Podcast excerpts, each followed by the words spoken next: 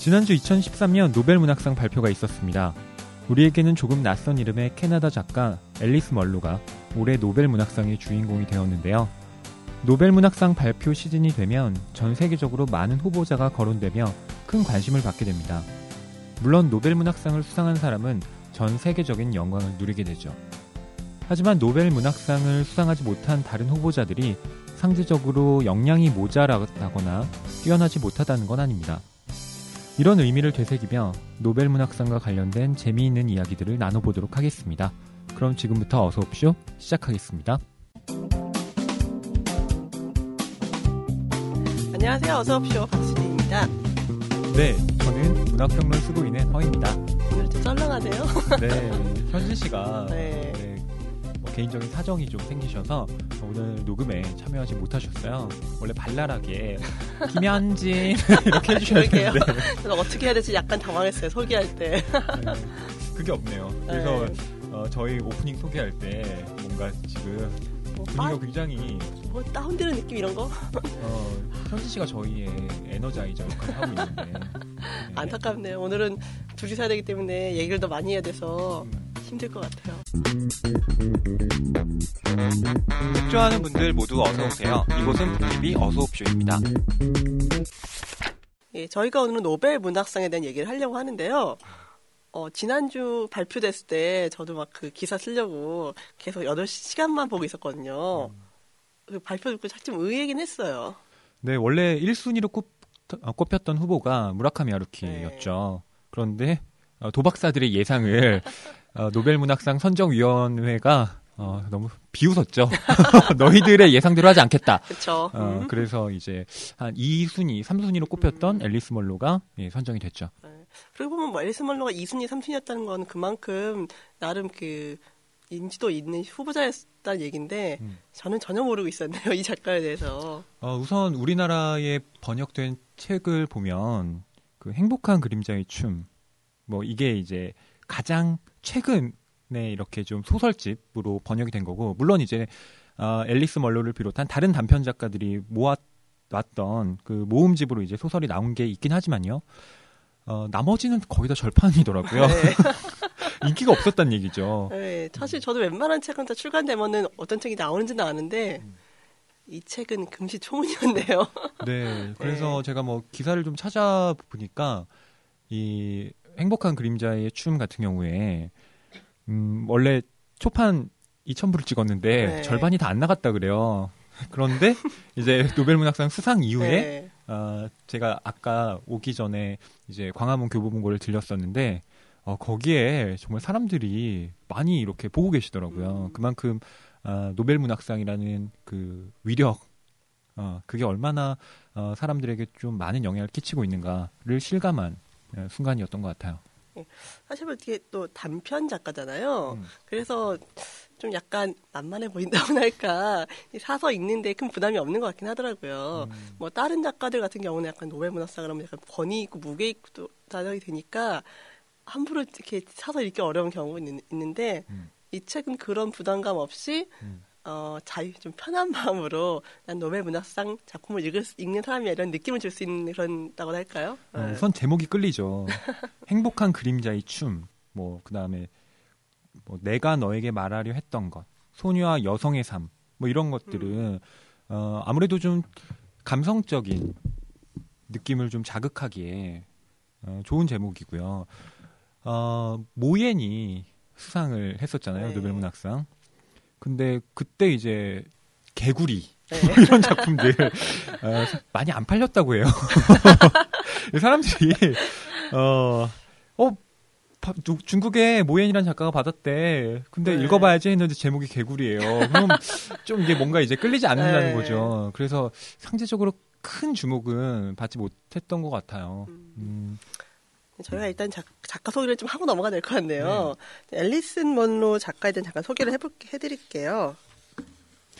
어, 앨리스 멀로 같은 경우는 캐나다 작가인데 1931년생이죠. 어, 음, 지금 80이 80. 넘으셨어요. 네. 어, 이미 어, 절필이라고 해야 될까요? 음. 예, 은퇴를 선언하셨고 뭐 노벨 문학상을 받았지만 뭐 소설을 다시 쓸 생각은 없다. 아우, 이렇게 심지가 굳으시네요, 아주. 어, 밝히셨어요. 음. 아니 이미 어, 연세가 있으시기 때문에 네. 더 이상 쓸 음. 여력이 없다라고 밝히셨더라고요. 그리고 또 특이한 점이 이분이 그 1968년에 행복한 그림자의 춤이라는 소설집으로 말하자면 데뷔를 했는데 이 데뷔작으로 어, 캐나다의 총독문학상을 음. 수상을 했어요. 네. 그러니까 등단작으로 어, 상을 받은 물론 그런 경우가 종종 있긴 하지만 어, 가- 캐나다에서 가장 큰 상이라고 네, 들었는데요. 가장 큰 상이라고 들었거든요, 저도요. 음, 이렇게 음. 받으면서 굉장한 화려한 데뷔를 하게 된 거죠.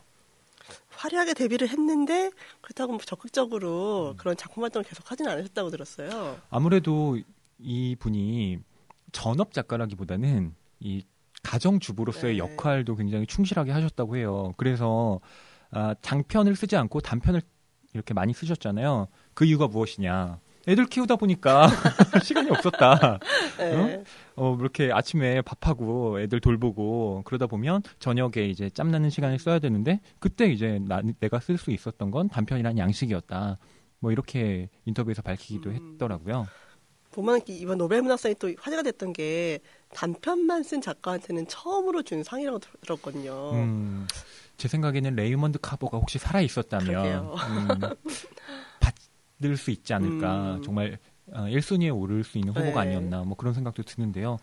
뭐 여하튼 같은 영어권 국가에서 음, 단편 소설로서 첫 그 수상자고요.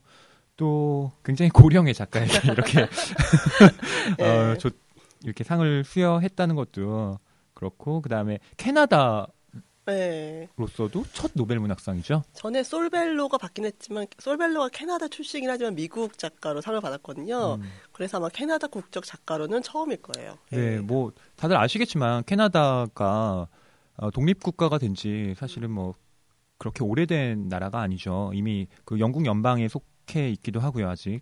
그렇기 때문에 어, 굉장히 특수한 역사를 갖고 있어요. 식민지 시기도 굉장히 길었고 특히 뭐 퀘벡 지방 같은 네. 경우는 아직도 프랑스 그 색채가 굉장히 강하고 그렇기 때문에 지금 이 캐나다라는 역사가 갖고 있는 이 무게가 어, 상당히 좀 우리가 생각해 볼 만한 음, 것들을 갖고 있는데 우리가 그동안 좀 무심했다. 뭐 그런 생각도 좀 해요. 네. 어, 캐나다 하면 어떤 빨간, 게 떠오르세요? 빨간 머리엔. 네, 빨강 머리에 떠오르시는군요. 저는 어학연수 떠올라요. 왜 그런지 모르겠는데 제? 친구들이 아니요, 저는 어학연수를 간 적이 음. 없는데요. 제 친구들은 다 어학연수를 캐나다 쪽으로 갔어요. 왜냐하면 이제 네. 미국은 좀 비싸고 상대적으로 좀 이제 네, 캐나다 네. 쪽이 좀 싸니까 물론 이제 필리핀도 있지만 아무래도 좀, 아, 좀 약간 이제 우회하는 그쵸. 쪽으로 캐나다를 선택한 경우가 네. 많더라고요. 어, 또 작가 연번쯤 보다 보니까 이 작가가 어렸을 때만 해도 그 캐나다에서 국문학 시간에 캐나다 문학을 안 가르치고 영문학과 미국 문학을 가르쳤대요. 음. 그만큼 캐나다 문학이라는 역사 자체가 길지 않기도 하고 자기만의 그 역- 문학적인 역사를 구축하기에도 좀 약간 뿌리가 깊지 않아서 음. 그런 거에 대한 고민들이 많이 있었을 것 같더라고요. 네, 뭐 그런 점에서는 뭐 아일랜드 작가인 제임스 조이스나 뭐 이런 사람들도 뭐 마찬가지 고민을 하지 않았을까 싶은데요. 물론 뭐 어, 고유의 문학적 전통들은 면면이 이어져 왔겠죠. 그렇지만 이제 공교육에서 하는 음, 그런 것들은 이른바 정전이라고 하는 네. 것들, 특히 어, 계속 영국의 영향 아래에서 자유로울 수 없었기 때문에 어, 뭐 셰익스피어 배웠겠죠. 배웠겠죠 영문학 하면서. 어, 그러면서 네. 이제 자기만의 어떤 색채를 가꾸어 나간 게 아닌가 싶고요. 그리고 요즘에 뭐 SNS나 이런 걸 보다 보니까 앨리스 멀로를 우리나라 작가 중에 박완서 작가님과 아, 비교하는 예, 저도 좀 많이 음, 봤어요 이런 거. 그런 글을 많이 음. 봤어요. 어떻게 생각하세요? 느낌이 좀 비슷한 것 같기도 하고요. 두 분 다 살아왔던 이력들이 음, 가정주부로서 음, 가정주부 생활을 하다가 그 와중에 자기의 문학적 재능을 발견해서 틈틈이 글을 쓰고 뭐 문, 문학을 하면서도 가정이라든가 그런 소소한 것들 을 놓치지 않으려고 하셨던 것들이 약간 음. 그런 책들 자- 작품에서 약간 따뜻하게 묻어나는 것 같아서 어, 좀 비슷하다는 생각이 저도 들긴 했거든요. 음, 저는 뭐 앨리스 멀로와 박완서 작가의 작품을 보면서 아, 이 두 분 모두 굉장히 냉철하다 그런 생각이 들었어요. 이렇게 음. 밝게 웃고 계시고 박완서 작가님도 보면 굉장히 예. 선한 인상을 하고 네. 계신데 물론 뭐 그분들의 성격이 뭐 그렇다는 게 아니라 작품은 굉장히 네. 냉철해요. 어, 박한서 작가님 같은 경우는 어, 제가 이렇게 뭐 이렇게 소설을 보다 보면 어, 이토록 그 사람들의 허위 의식을 어, 날카롭게 네. 집어낼 수 있는가 그렇게 깜짝깜짝 놀랄 때도 굉장히 많고요. 어, 그런 면에서 박한서 작가님께서 어, 좀 생존을 해 네. 계시면서 어, 좀 더 그 번역이 잘 그 뭐 되었더라면 박한서 작가님도 노벨 문학상을 좀 수상할 수 있지 않았을까 싶기도 그러게요. 해요. 솔직히 맨날 고은 시인의 황, 황석영 작가님만 민시는데 사실 우리나라에도 다른 작가들 많잖아요. 어 그럼요. 네, 그런 음. 좋은 분들도 좀 밀어갖고 좀 어, 세에 많이 알려지고 그런 분들이 되면 괜찮을 거, 더 좋을 것 같기도 하고요. 음, 뭐 박한서 작가님 같은 경우도 빼어난 단편들을 네. 워- 워낙 많이 쓰셨고 네, 박순인 기자님께서는 왜 이번에 노벨 문학상 선정위원회에서 앨리스 멀로에게 상을 주었을 거라고 생각하시나요?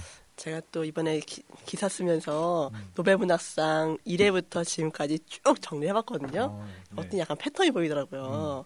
일단 노벨문학상 그 선정위원회들이 약간 지역별 안배 이런 거 굉장히 중요시해요. 그렇죠. 작년에 사실 모이안이 받았잖아요. 음, 그렇다면 이번에 2회 연속 아시아에서 받을까? 그건 아닌 것 같았거든요. 그렇죠. 거기다가 또 요새 20, 21세기 2000년대 들어와서는 약간 대중적인 소설들 위주로 많이 주더라고요. 음. 너무 어렵지 않고 대중과의 접점을 많이 자- 많이 가진 작가들. 음. 그러면서도 약간 그 대륙별 안배와 그런 약간 대중성의 면과 또 의외성이라는 면, 의외성, 여성, 캐나다, 단편 작가 이런 것들이 딱 맞아 떨어지면서 앨리스 몰러가 되지 않았을까. 그렇죠. 그리고 뭐 갑작스럽게 받았다기보다는 늘 후보에 올랐던 작가이기도 했고요. 이제 좀 의외였다면 도박 도박사들의 예상을 빗- 빗나갔다는 거 네. 좀 아쉬워했겠죠? 음. 도박사들은. 근데 원래 도박 같은 거 할 때 가장 많이 사람들이 건고 건 쪽에 걸면 안 되는 법이잖아요. 음, 그런 것 같기도 해요. 그래서 뭐 내년 노벨 문학상을 조심스럽게 예측해 보면 어, 다시 아시아 쪽으로 줄 수도 있겠다. 하루키가 이번에 받지 못했지만 내년이라면 또 다를 수도 있겠다. 뭐 그런 생각도 들긴 해요. 저는 약간 다른데. 저는 어, 다시 그런가요? 유럽으로 오지 않을까. 아 유럽 쪽으로. 네. 음, 유럽 쪽이 좀 없지 않았을까 싶긴 하거든요. 네. 뭐 이런 식으로 이제 노벨 문학상 같은 경우는 뭐 이른바 대륙별 안배라고 하지만 아 그게 사실은 굉장히 편중되어 있죠. 네. 어 상대적으로 유럽과 영미 쪽에 훨씬 더 많은 작가들이 수상을 했고 어 아시아라든가 그다음에 뭐 저쪽 아, 아프리카 네, 쪽 아프리카는 거의 저 남아프리카 공화국에서도 백인 작가들이 받았기 음. 때문에 남아프리카 흑인 작가들이 받은 건 아니었거든요. 그렇죠. 그런 식으로 보면 어 이게 어, 안배인가? 라는 생각도 좀 들어요. 안 진짜로. 배긴 한데 좀 보수적으로 안 배하는 것 같아요. 노벨 문학상 자체에 대한 어떤 회의적인 시각도 좀 네. 있잖아요. 음, 아까 제가 오프닝에서도 얘기했지만 꼭 노벨 문학상이란 것이 어떤 작가의 역량을 담보하는 상은 아니라는 것. 뭐 못 받은 작가들도 굉장히 아, 물론 못 받은 작가들이 네. 많죠. 근데 그 중에서도 우리가 어, 대문호로 기억하고 있는 작가들이 상당히 많은 걸로 알고 있거든요. 네. 뭐 예를 든다면 밀란 쿤데라 같은 경우도 사실 음, 받을만 하잖아요. 그렇죠. 네. 쿤데라도 있고요. 뭐 또 언급된 필립 로스라든가 음, 그다음에 뭐 이미 작고 했지만 카프카, 보르헤스 네, 네. 다 못 받았어요. 고레스도 계속 후배 올려다가 못 올리니까 어. 어. 딘가에서 누군가 나의 수상을 방해하는 음. 사조직이 있다고 말씀하신 적도 있대요. 그렇죠. 근데 네. 어, 충분히 정말 받을 만한 작가들이잖아요. 음, 네. 그런데도 뭐 톨스토이도 못 받았고요. 네. 음, 그런 식으로 본다면 아, 노벨 문학상을 못 받았다 그래서 꼭 무슨 뭐 아, 인정받지 못한 건 아니라는 것. 네. 그리고 사르트르 같은 경우 받았는데 나 이거 안 받- 받겠다라고 네. 거부하기도 했잖아요. 그런 거 보면 아 역시 상은 상은 그냥 받으면 좋고 어, 안 줘, 안 받아도 안 뭐. 뭐, 뭐안 쟤네가 감시관이 음. 없는 거야라고 네. 생각하면 어, 그만일 수도 있겠다. 음. 음, 뭐, 근데 보면은 또 항상 그 노벨문학상 시즌만 되면은 또 언론에서 항상 떠들잖아요. 우리 고은 선생님 피곤하시겠지만. 그렇죠. 뭐 황석영 어, 선생님도 그렇고요. 예. 그다음에 뭐 이문열 선생님도 음. 그렇고, 네, 좀 오르락 내리락 하시죠. 예. 그분들이 싫으실 것 같아요. 이제 노벨문학상 시즌이 되면은 음. 한국을 떠나게 떠나 있고 싶으실 것 같아요.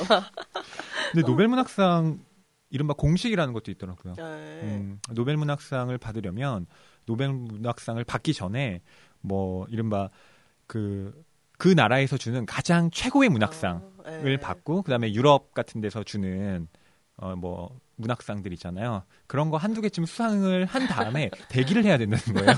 그래서 평균 연령 한 60세 정도. 예. 그러니까 평균 나이가 64세 정도라고 얘기를 음. 하더라고요.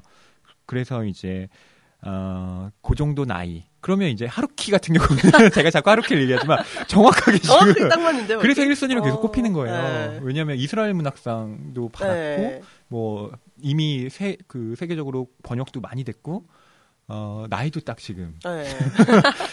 그만큼이거든요. 또 아무래도 노벨 문학상 그 선정을 스웨덴에서 하잖아요. 네. 그러다 보니까 스웨덴어로 이제 좀 번역이 된 작품들이 아무래도 좀 하마평에 오르내리지 않나 어, 싶어요.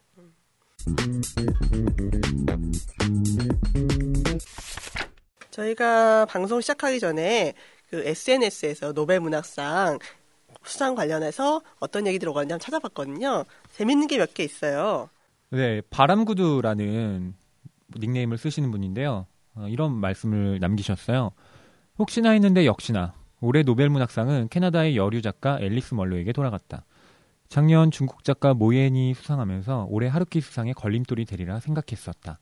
명문화된 철칙은 아니지만 대륙별 안배는 나름 철저하게 지켜지고 있는 편.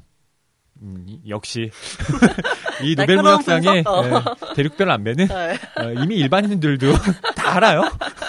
괜히 우리가 떠들 필요가 없는 얘기였어요. 음. 솔직히 말해서. 다 아시죠? 어, 모르시는 음. 분들이 없죠. 티벤 여우님이는 이렇게 말씀하셨어요. 내가 고운 신이라면 진짜 짜증날 것 같다. 매년 이맘때 평소에 관심도 없던 사람들이 올해는 노벨문학상 받나 받겠지 받을 거야 해대는 게 몇 년째야. 추석 때 친척집 간 고3 같을 듯. 누구누는 서울대 가려나 가겠지. 노벨상에 입시도 아니고. 어 예. 피곤하시겠어요 진짜. 예, 그리고 뭐 한글날 좋아하는 궁녀라는 닉, 닉네임을 쓰시는 분은요. 아, 이거 한, 한글날 휴일 돼서 좋으신가 봐요. 그렇죠. 저도 매우 좋았거든요. 아, 저, 저도 좋더라고요. 예. 예전에 들은 바로 우리나라가 노벨 문학상을 잘 받지 못하는 이유가 있다 하옵니다. 구- 궁녀네요. 얼씨구, 어기어차, 말랑말랑, 드륵드륵 등 외국어로 표현할 수 없는 표현이 많아 그만큼 뜻이 전해지지 않아 그렇다옵니다. 너무 대단해서 탈이군요. 라고 남기셨는데요. 어, 여기에 대해서는 박수진 기자님이 정말 그렇게 생각하시나요? 어, 우리나라 특유의 표현이 있는데 그것을 번역을 제대로 하지 못하기 때문에 아, 이렇게 수상에 걸림돌이 된다. 동의하시나요? 일단은 번역 자체가 많이 안 되는 것 같고요. 음. 외국 사람들이 모르는 작품이 많은데 음, 그 작품에 상을 줄 수는 없을 것 같고요. 음, 어떻게 보면 번역도 잘 하기 어렵긴 하겠지만 음. 번역을 뛰어넘는 또 다른 문학성이 있을 것 같아요. 음. 만약 정말 좋은 문학 작품이라면 뭐 그런 것들이 기대하면서 앞으로도 많은 작품을 써 보면 좋지 않을까 생각을 하네요. 음. 여기에 대해서는 저는 음, 이 멘트가 한 두 가지 정도를 생각해 볼 만하다고 생각을 하는데요. 뭐 지금 이 한글날 좋아하는 궁녀 분께서는 음, 이른바 우리나라의 어떤 순수한 어휘를 번역을 제대로 이렇게 전달할 수 없기 때문에 말하자면 어, 수상이 어려운 것이다. 그러니까 한글에 쫀득쫀득한 맛이 네. 있는데 그것을 옮기지 못하는 건 어쩔 수 없는 노릇이야라고 얘기를 하신 거잖아요. 어, 그렇다면 과연 그 우리만의 어떤 그런 특수성이 세계적으로 공감을 얻을 수 있는가라는 첫 번째 질문을 던질 수 있을 것 같고요. 또 번역 아까 얘기를 하셨지만 그렇다면 음, 번역이 정말로 담보가 된다면 우리나라 문학이 수상을 할 수 있을까? 그것도 좀 생각을 해봐야 될 것 같아요. 네. 어, 요즘에 냉정한 시각들이 좀 많이 매스컴에서 언급이 되더라고요. 뭐냐면 어, 우리나라가 노벨 문학상을 수상하지 못하는 건 물론 뭐 경제력이나 그다음에 어떤 여러 가지 외부적인 요인들도 그렇죠. 작용을 네. 하지만 결정적으로 세계적으로 뛰어난 문학이라고 말하기 어렵다라고 음, 냉정한 평가를 하는 어, 분들이 계세요. 네. 아, 제가 그렇게 얘기한 건 아닙니다. 그냥 뭐 저는 이제 독자 음. 입장에서 얘기하자면 저는 사실 어, 소설을 한국 소설보다는 외국 소설을 많이 읽는 편이거든요. 음. 문체나 이런 걸 떠나서 표현하고자 하는 거나 내용 같은 것들이 좀 공감 가는 것들이 좀 많기도 하고요. 어떻게 보면 그래서 그런 꼭 우리 것, 우리만의 것들이 항상 좋은 건좀 아니라는 생각이 들기도 해요. 음, 그러니까 이거는 반대로 생각해 볼 수도 있는 거죠. 우리 말의 아름다움을 살릴 수 없다면 반대로 외국 작품을 우리나라 말로 번역했을 때도 그 일종의 마이너스적인 요소들이 그렇죠. 분명히 있는 네, 거잖아요. 네. 그럼에도 불구하고 우리가 거기에 대해서 어떤 감동이나 네. 재미를 느낀다고 하는 건 어, 번역이 100% 담아내지 못한다 하더라도 그것들이 갖고 있는 본질적인 부분은 분명히 전달이 네, 된다는 얘기잖아요. 그렇죠. 그렇게 본다면 번역의 탓만이라고 보기도 좀 어렵다는 생각도 듭니다만. 그리고 그 우리나라에 그것도 있어요. 한국 문학 그 번역진흥원? 아, 예, 네, 있어요. 있죠. 네. 그래서 어, 우리나라의 어떤 좋은 문학 작품들을 선정해서 꾸준히 외국에 소개하는 그런 프로그램도 계속 진행하고 있고 그다음에 우리나라 젊은 작가들을 이제 외국 작가들과 네. 이렇게 교류하는 프로그램도 있어서 매년 그런 행사를 하고 있어요. 그런 측면에서 지금 어떻게든 이제 세계화에 발맞춰가는 노력들을 하고 있, 있으니까 분명히 가시적인 성과는 나타날 수 있을 거라고 생각해요. 네. 그런데 문제는 과연 우리나라에서 노벨 문학상을 받는다고 우리나라 문학 수준 자체가 올라가느냐? 그건 또 별개의 그건 문제라고 할수 아니죠. 있죠. 네. 그런 것 같아요. 음. 그 교보문고에 이렇게 입구에 보면 네. 노벨 그 네, 노벨상 이렇게 수상자들 이렇게 있잖아요. 그래서 예, 예. 김대중 김대중 대통령님 이렇게 네. 이렇게 있고요. 이렇게 그 다음에 뭐 다음 주인을 기다립니다. 이렇게 돼 있잖아요. 네. 그렇죠. 어, 그런데 이제 그 자리에 이제 뭐 누군가가 분명히 채워지겠죠 언젠가는. 음. 그런데 그것이 음, 어떤 우리나라 문학에 어, 굉장한 변혁을 일으킬 수 있을 것인가? 저는 조금 회의적이에요. 그렇죠. 아니면 뭐 전에 뭐 가브리엘 가르시아 마르케스처럼 정말 중남미 문학의 이전과 이전의 문학과 전혀 다른 새로운 모습을 보여줘서 어떤 전 세계 붐을 일으키면 모르겠지만 음. 어느 한 작가의 수상만으로는 그 나라 전체의 문학적 수준이라든가 분위기를 일수시키기는 어려울 것 같아요. 음. 그렇기도 한 게 그 예전에 백낙청 네. 선생님이 뭐 이런 얘기를 한 적이 있어요. 민족문학에 대하여 네. 뭐 이런 글에서 뭐라고 얘기를 했냐면 어, 어, 좋은 문학이라고 하는 건 질곡의 역사에서 탄생한다는 거예요. 음, 그러니까 우리나라는 엄청난 그 힘든 역사를 겪어왔잖아요. 식민지 시기부터 그쵸. 시작해서 네. 전쟁 겪었지. 그다음에 가난 음? 그래도 그다음에 막 그 민주화에 대한 열망 이런 것들이 계속 그 우리나라 사람들을 어, 억눌러 왔던 그 억압적 기제였잖아요. 그런 면에서 이제 문학이라고 하는 것들은 그런 현실과 기량하면서 어, 꽃 피우게 된다. 라는 이제 태제를 제출하신 적이 있는데 그렇다고 우리는 정말 엄청난 문학을 만들어야 되는데 지금. 그렇죠. 그렇게 따지면 그래야 되는데 네. 사실은 또 다른 문제라는 거죠. 네. 어, 이거 막스가 그런 얘기도 했잖아요. 그러니까 어, 막스나 이런 공산주의, 속류 유물론에서 네. 얘기했던 거 모든 것은 다 경제가 결정한다는 경제 결정론에 입각을 한 거였잖아요. 그러니까 예술 작품이라는 것도 뭐 경제적 토대 위에서 생성되는 거다. 근데 이제 거기에 대해서 그 반발들이 일어나잖아요. 네. 그럼 그리스 같은 경우는 노예제 사회였는데 어? 꼭그 나왔던 수많은 네. 뭐 오이디푸스라든가 이런 어, 훌륭한 문학 작품들은 어떻게 설명할 것이냐 이런 이제 난제에 부딪히게 되잖아요. 그러니까 이제 에, 나중에 엥겔스가 아이 꼭 그런 건 아니고 꼬리를 좀 어, 내렸죠. 예술 작품은 좀뭐 다른 거야. 네. 뭐 요렇- 요렇게 이제 우회를 하긴 하지만 여하튼간에 꼭 문학 혹은 뭐 예술이라는 것이 어떤 조건에 의해서 탄생하는 건 아니라는 거죠. 그렇죠. 음. 그런 면에서 어떻게 하면 어, 우리나라의 문학이 한 단계 좀 성숙해 나아갈 것이냐 뭐 이런 것들은 정말 물론 작가들이 많이 고민하고 있지만요.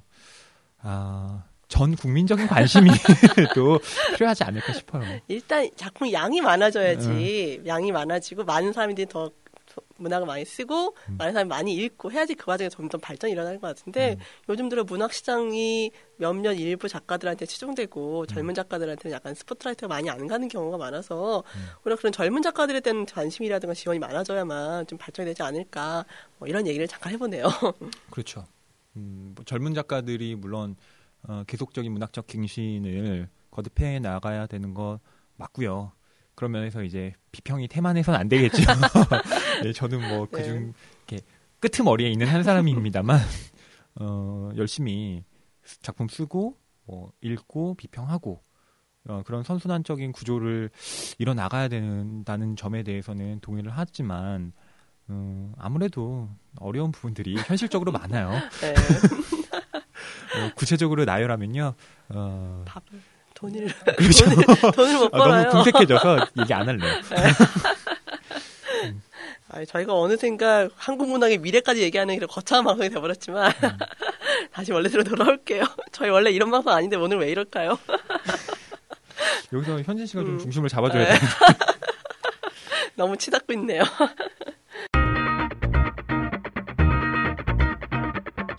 숨어있는 착한 책을 찾아 소개해드리는 코너 반환책. 이번에 소개할 책은 줄리안 반스의 예감은 틀리지 않는답니다. 이 책은 2011년 맨 부커상 수상작인데요.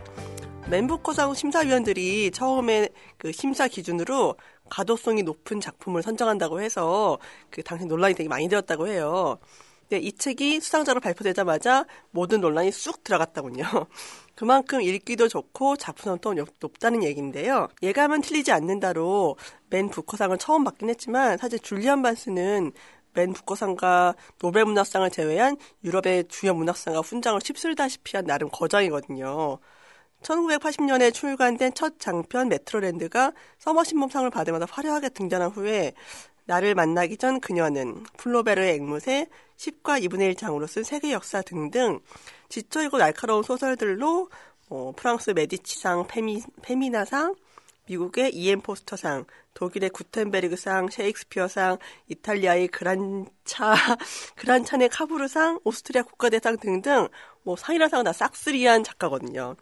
그런데 유독 맨 북커상과는 인연이 없어서 28년 전에 처음 후보로 오른 이후에 무려 3번이나 후보에 올랐지만 수상을 못하다가 2011년에 드디어 네 번째 도전, 끝에 예감은 틀리지 않는다로 맨 북커상 수상했으니까 어, 작가 본인에게 되게 의미가 큰 작품일 것 같아요. 예감은 틀리지 않는다 소설은 1960년대 고등학교에서 만난 네 소년 이야기를 시작을 하는데요. 1인칭 화자인 주인공 토니 웹스터와 그의 패거리 앨릭스 콜린 그리고 총명하고 지적인 전학생 에이, 에이드리언이 등장인물이에요. 고등학교 졸업 후에도 에이드리언은 장학생으로 케임브리지에 진학하는 등 여전히 탁월하고 특출났는데요. 그 와중에 토니는 베로니카라는 여자친구를 사귀게 되지만 그 성적 불만과 계급적 격차에 대한 콤플렉스로 결국은 둘은 헤어지게 돼요. 그런데 어느 날 에이드리언에게 편지가 오거든요. 자신이 베로니카와 사귀게 되었다 이런 내용인데 토니는 그 편지에 대해서 알았다 둘이 잘 사겨라 뭐 이런 짧은 편지를 보내고 그 사실 자체를 잊어버리게 돼요. 그러다가 미국으로 장기간 여행을 갔다 오는데 그 후에 에이드런이 자살했다는 소식을 듣게 되거든요. 자 이제 시간이 40년의 시간을 건너뛰어서 60대의 토니가 등장을 해요. 그리고 에이디런의 자살, 베로니카와 베로니카의 어머니와 얽힌 일들을 파헤쳐 가는데 토니는 자신의 기억이 생각만큼 정확하지 않다는 걸 깨닫게 되, 는 거죠. 책 전체는 그 토니의 1인칭 시점으로 그려지고 있는데 이 토니라는 인물이 참 못 믿을 사람이거든요. 왜 있잖아요. 모임에서 다들 막 즐거웠어요. 근데 자기 혼자만 좀 약간 지나가면 좀 마음 상해갖고는 나중에는 야 그 모임 엉망진창이어서 재미 하나도 없었어. 이런 식으로 기억하는 사람 있잖아요. 약간 의심과 편향된 시간을 갖췄기 때문에 그 실제로 토니가 말한 내용을 듣고 있어도 얘가 말한 게 맞나? 얘가 잘못 본 거 아닌가? 이런 의심을 갖게 돼서 그 독자 입장에서는 토니의 말을 전적으로 믿지 못하고 약간 객관적으로 보게 되는 그런 재미가 있어요. 그 예감은 틀리지 않는다 이 책은 그 두껍지 않거든요.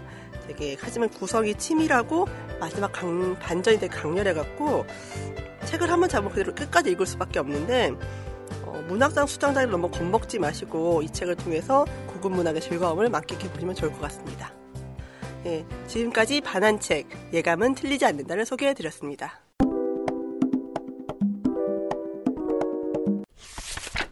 음, 그러면 저희가 오늘 읽었던 앨리스 먼로 책 잠깐 얘기를 해볼게요. 사실 이 책 행복한 그림자의 춤이 앨리스 먼로의 그 데뷔작이잖아요. 네.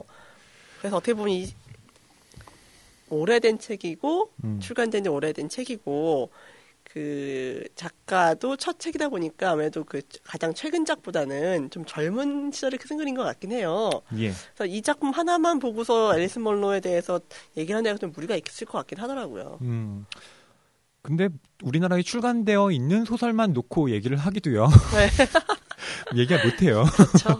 어, 별로 출간이 안 되어 있기 때문에 네. 그나마 다 절판인데 이제 아마 다시 복간을 음. 어, 했을 거예요. 팔리니까. 뭐 이번 달인가 다음 달쯤에 음. 그 앨리스 멀로 가장 최근작 마지막 작품이 번역이 돼서 나가 나온다 그러더라고요. 네. 자기의 자전적 얘기도 들어 있다고 하니까 그 음. 책도 한번 기대해 볼 만 하겠더라고요. 예, 그 행복한 그림자의 춤은 어, 아까 박순희 기- 기자님께서 말씀하신 대로 앨리스 먼로의 데뷔작 소설집이고요. 그런데 우리나라에 번역된 건 2010년. 네, 문학 에디션 뿔에서 나왔고요. 네. 네. 표지가 예뻐요. 보통 이런 문학상 수상작 표지가 안 예쁜데 이 책은 표지가 예뻐서 음. 전 마음에 들었어요. 어, 그래, 그래서 이제 여기에 실려 있는 단편들을 이제 읽어 봤는데, 어, 제가 제일 처음에 읽었던 건 아무래도 표제작인 네. 예, 행복한 그림자의 춤이었어요. 어, 박수진 기자님 어떠셨나요? 단편은 사실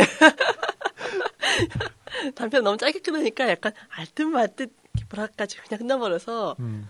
음 애매하네요. 아, 별로 안 좋다는 아니 말씀이신가요? 안 좋고는 안 좋은 건 아니지만 다 읽어보니까 하나하나 다 괜찮고 음 좋다라고 하지만 음. 우와 대단하다 이건 아닌 거죠.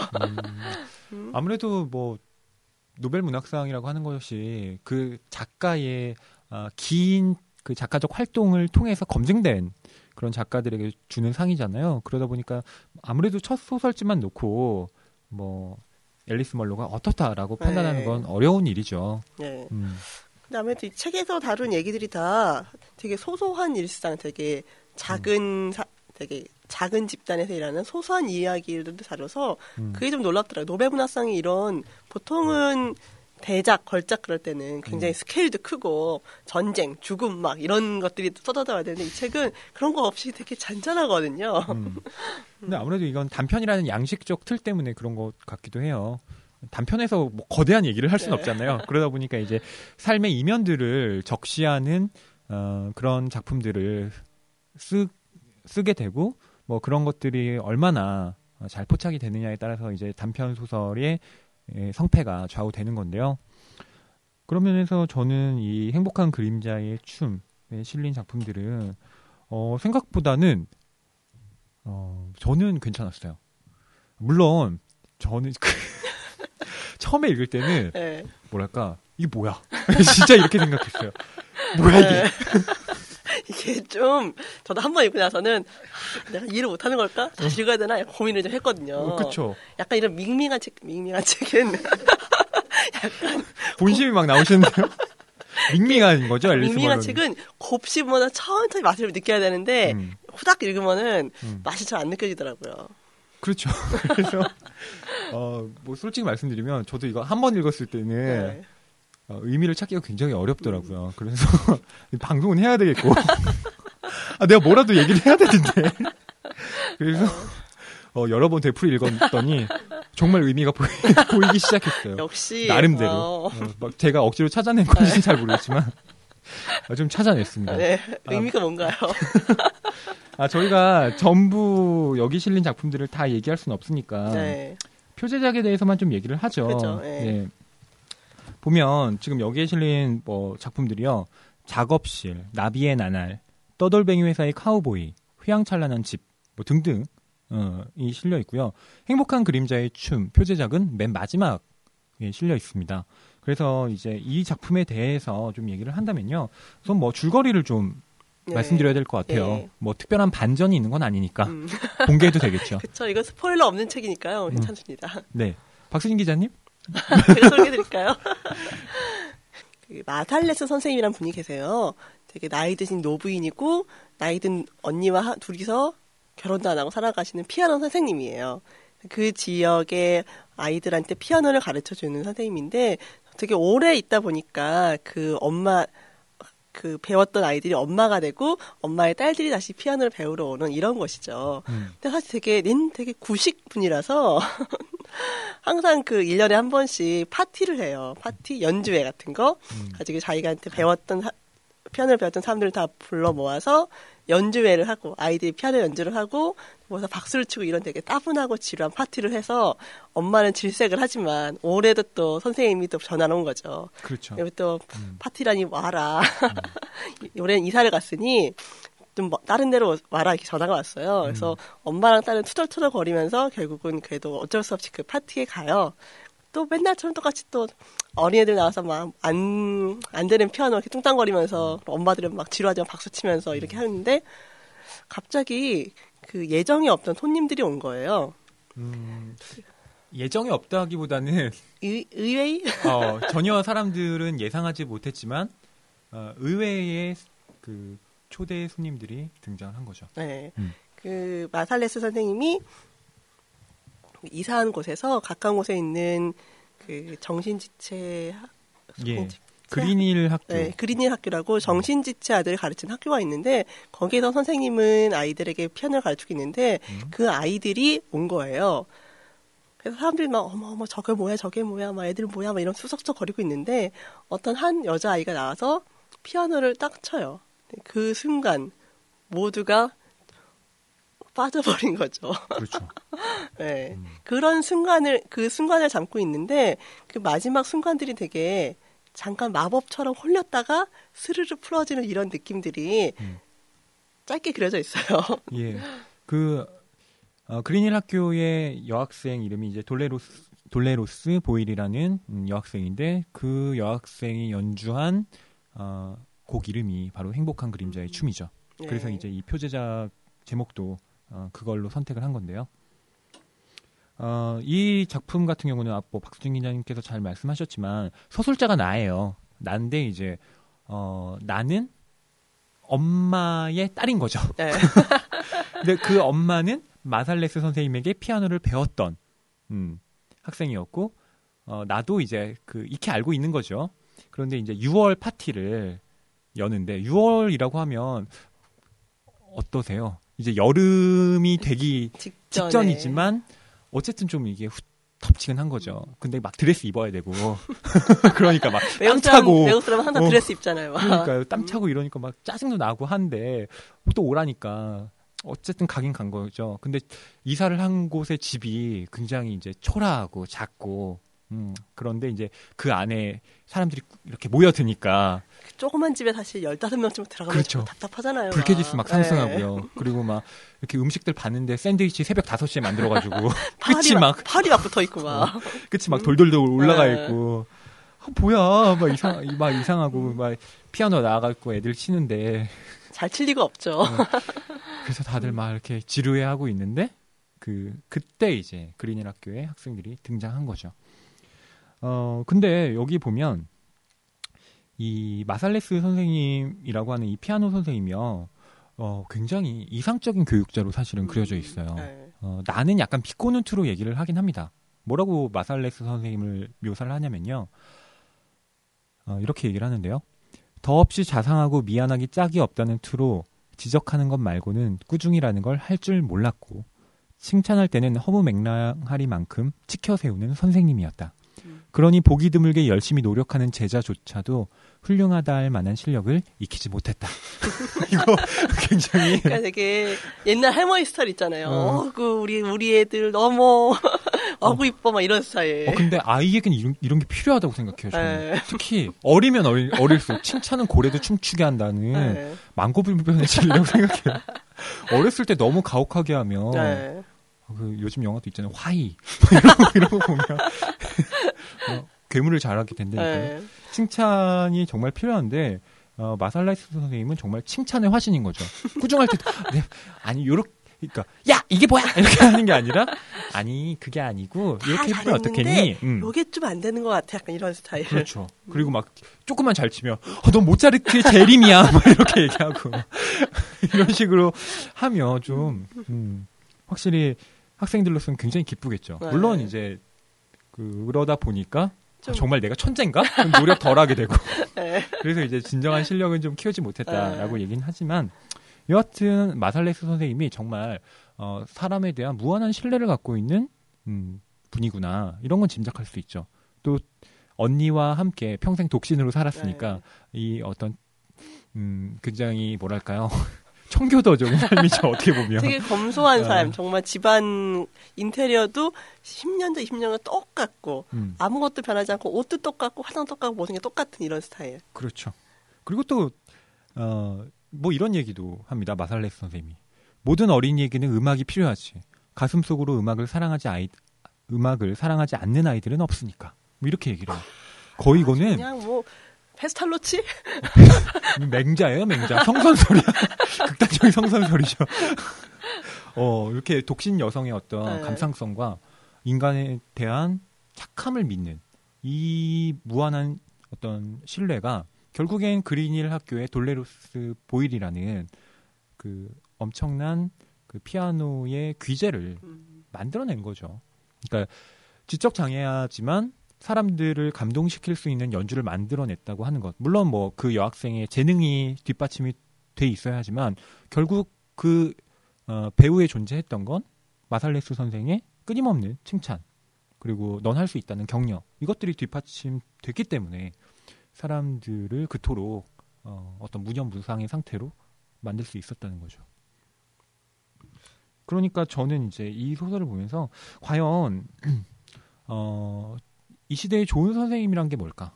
교사에 대한 어떤 그 역할에 대한 어, 생각을 좀 다시 해보게 됐고요. 물론 꼭 그런 소설만은 아닙니다만 아, 그런 식으로 좀 얘기를 해봤고 아, 또 그런 것도 있어요. 사람들이 그 돌레로스 보일이 이렇게 피아노를 쳤을 때 아니 어떻게 저런 애가 네. 이렇게 훌륭한 피아노 곡을 칠 수 있지? 막 이렇게 깜짝 놀랐을 때 오히려 마살레스 선생님은 담담하게 있었다는 음. 거죠. 그런 어, 저도 그 장면이 가장 인상적이었어요. 음. 그 아이들에 있어서 봐라 얘들이 얼마나 잘하는지 자랑하는 것도 아니고 음.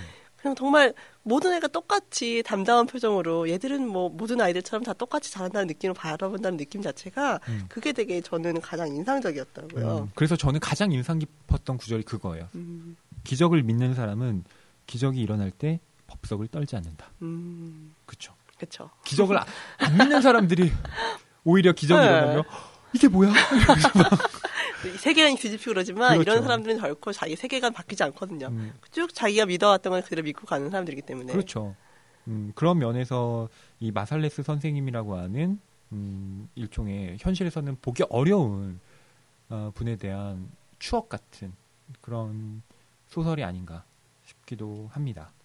어떻게 보면 사람, 옛날 구시대의 사람이잖아요. 음, 이 엄마와 아이들, 애들만 해도 이 주인 화자인 나만 해도 머리가 좀 굵어지니까 약간 마살레 선생님에 대해 약간 음, 그런 비웃음 같은 게 담긴 것을 얘기를 하는데 그 순간 돌레레스 보이르 연주를 듣고 그 마살레 선생님 표정을 보는 순간 어떤 그 과거의 구시대적인 것들이 생생히 살아나서 음. 오히려 우리가 갖고 있던 서- 물질적인 것, 가치 같은 것들을 덮어버리는 순간들을 경험하게 되는 것 같아요. 그렇죠. 그러다 보니까 이제 어, 앨리스 멀로가 과연 음, 이렇게 그 현실에서 그냥 무심히 우리가 지나쳐가는 것들을 얼마나 어, 꿰뚫어 보고 있는가, 날카롭게 통찰하고 있는가를 여실히 볼 수 있는 작품이 예, 아닌가 싶은데요.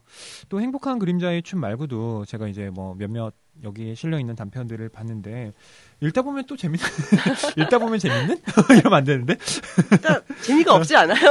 여러분 재미가 없지 않아요. 대신 이것 좀 약간 섬세해 갖고 어, 빨리빨리 책장을 넘기면은 그 음. 맛이 좀 안 느껴져서 약간 천천히 읽을 필요는 있거든요. 그렇죠. 그래서 뭐 어, 작업실이라든가 작업실은 저 좀 웃겼어요. 어, 좀 재밌죠. 이런 네. 이 작업실은 어떤 그 가정 주부가 작품들. 음, 그 글을 써야겠다 해서 음. 작업실을 얻겠다 그래요. 음. 멀쩡한 그- 아마 이 책을 썼던 게 60년대니까 그 당시만 해도 캐나다에서 가정 주부가 음. 애들과 남편이 있는데 집을 놔두고 딴 데 작업실에서 뭘 한다는 것 자체가 음. 굉장히 눈치도 보이고 하기가 힘든 일이었나 봐요. 음, 그래서 작가는 큰 마음, 자- 화자가 큰 마음을 먹고 음. 근처에서 작업실을 얻었는데 음. 이 작업실 주인인 의사가 음.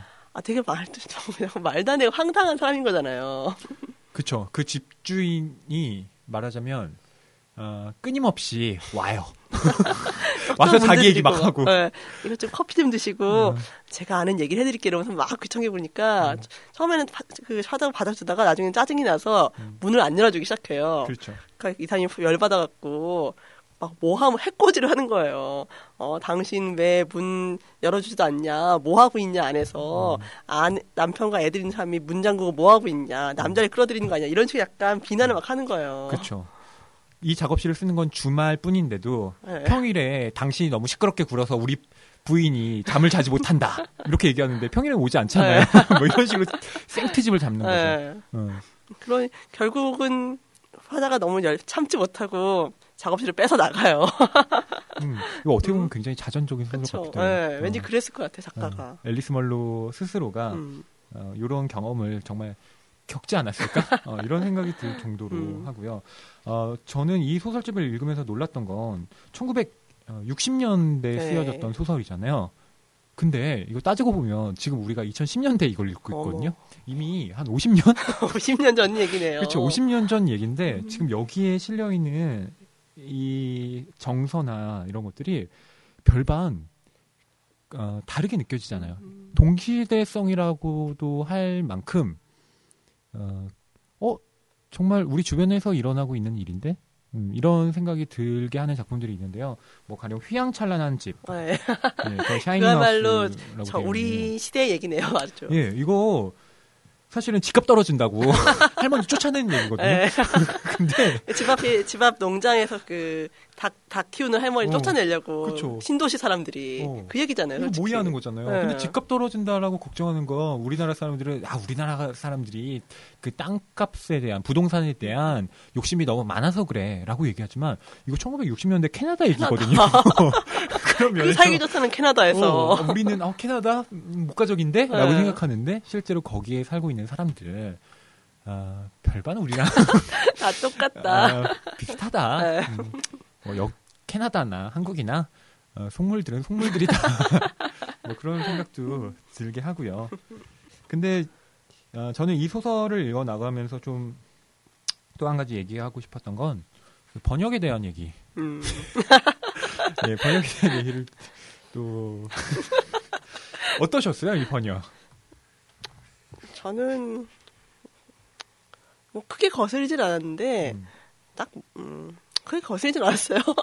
평론가님은 뭐가 불만인가요? 아니, 아니, 불만이 아니라, 그냥, 그냥 저는, 어, 이 소설집을 읽어 나가면서, 음, 이 역자께서, 예, 아, 제가 역, 역자분에 대해서 정말 큰 불만을 갖고 있는 게 아니라, 어, 굉장히 유려한, 네. 어, 번역이에요. 잘 읽힙니다. 그런데 저는 그 잘 읽힘에, 음. 어, 좀 의구심이 좀 생겨요. 어. 왜냐하면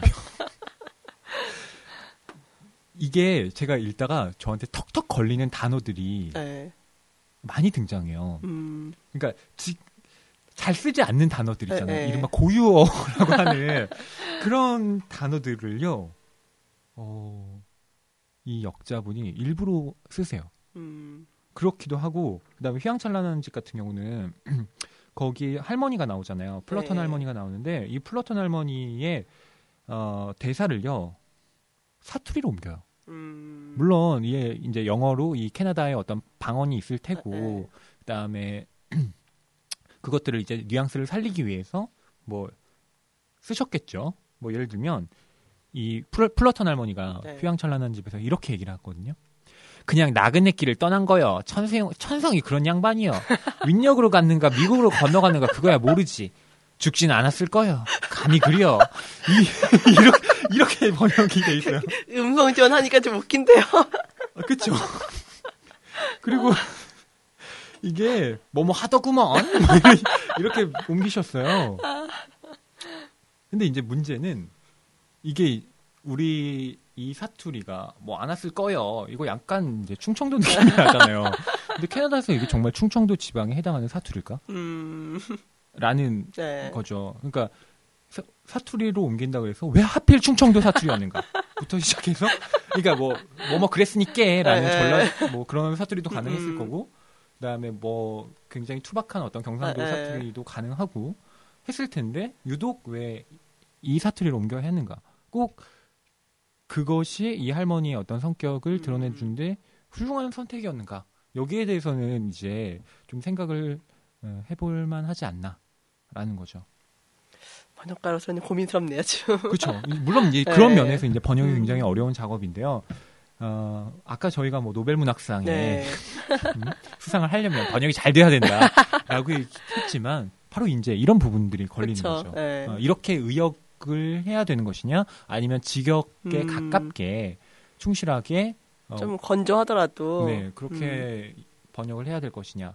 물론 그게 이제 뭐 이른바 의역과 그다음에 원문에 충실한 네. 어떤 번역 뭐 그런 논쟁 같은 것인데 여기에 대해서는 글쎄요 조금 어 한번 번역이라는 점에서 여러분들이 독서를 하실 때 감안을 좀 하시고 보셔야 될 것 같아요.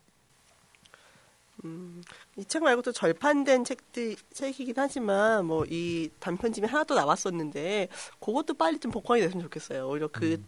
그 작품이 더 최근 작이기도 하고, 거기서 그 단편 중에 하나가 영화가 되기도 했다고 그래서 저는 그게 궁금했는데, 음. 그 책은 구할 수가 없어서 좀 안타깝더라고요. 그렇죠. 뭐 아무래도 노벨 문학상이 갖고 있는 파워가 분명히 있으니까요. 어, 근데 제가 또 조사해보니까 꼭 그렇지도 않더라고요. 그렇죠. 노벨 문학상 받으면은 받고 한 1, 2년에는 출간 jon수가 한두 정 좀 늘어나요. 하지만 한 3년 차 지나가면은 출간 종수나 매출이나 너 이렇게 떨어지는 느낌? 그러니까 문학상이 갖고 있는 이른바 네. 효력, 뭐 시쳇말로 하면 약발이라고 하는 것들이 점점 감소하고 있는 것도 아닌가 음, 싶기도 한 게 왜 그 문학상 중에 세계 문학상이 있잖아요. 네. 뭐 무려 상금을 1억 원이나 네. 주는 그게 처음에 나왔을 때 굉장한 이슈였죠. 그쵸. 어떻게 1억이나 주지? 이러면서 얼마나 재밌길래 이러면서 사람들이 굉장한 이제 관심을 아, 끌었는데 점점 이렇게 축소된다고 할까요? 네. 어, 사람들 관심들이 많이 1회만은 못하는 것 같아요. 음. 여전히 그 책이 많은 사람이 관심을 받고 있긴 하지만 음, 음, 그런 면에서 이제 뭐 상응의 여부가 아니라 얼마나 음, 좋은 작품들이 어, 많이 양산되느냐. 그런 것들이 이제 말하자면 그 문학의 발전.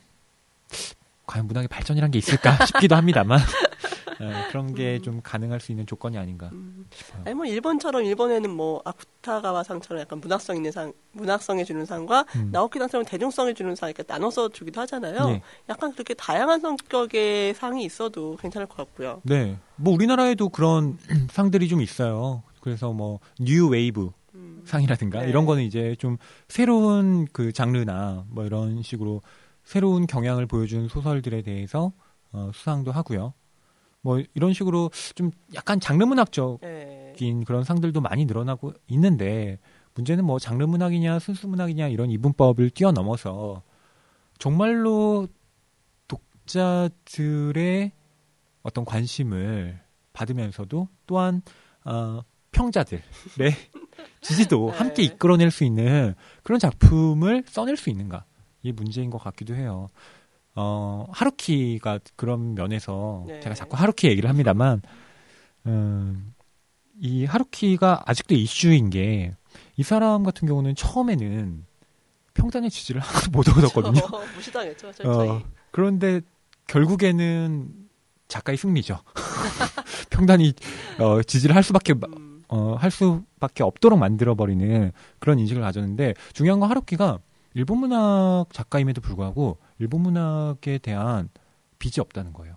음, 그게 무슨 말이냐면 하루키는 늘 자기가 즐겨 읽었던 작가는 네. 미국 작가들이었다라고. 얘기해요. 일본 문학 작가 하나도 얘기하지 않거든요. 네. 그러니까 우리나라 작가들의 경우에 아 저는 뭐 고등학교 때 배웠던 어, 뭐 김동리, 황순원 뭐 이런 선생님들의 영향을 받았습니다. 요즘 작가들은 근데 또 그렇지 않더라고요. 근데 어, 요즘 작가들은 또 안 그러는데 뭐 옛날에 그런 네. 경우가 있었다라고 한다면 하루키는 이미 어, 나 일본 문학에 어, 잘 안 읽었다.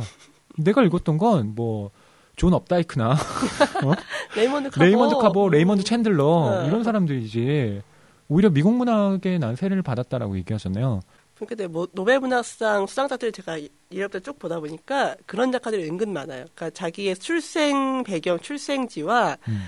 그 생활 작가 생활 하는 하는 곳 음. 언어 이런 것들 다른 작가들이 많거든요. 그만큼 음. 여러 나라의 문화와 음. 언어들을 체득해서 그거를 문화로 풀어내는 얘기인데 어떻게 음. 그런 국제적인 감각을 갖춘 작품들을 써낸 사람들이 그 노래 문학상 같이 국제 문학상에 더 많이 어필할 수 있지 않을까. 음. 너무 한국이라는 것에 그 뿌리 박히는 것도 좋지만 다양한 문화들을 좀 체득해서 음. 자기 걸 만드는 것도 괜찮은 것 같아요. 예, 그래서 이제 제가 지난 개간 평에 그 얘기를 네. 썼었어요. 한국 문학의 일신 가능성, 음. 뭐 불가능성이라는 주제로 썼는데요. 음, 예, 그 이른바 한국적인 문학이란 게 과연 무엇이냐 라고 했을 때 정말 한국의 이야기를 담아내야만 한국적인 문학이냐?라는 그 부분에 대해서는 저는 좀 아니라는 생각을 했거든요.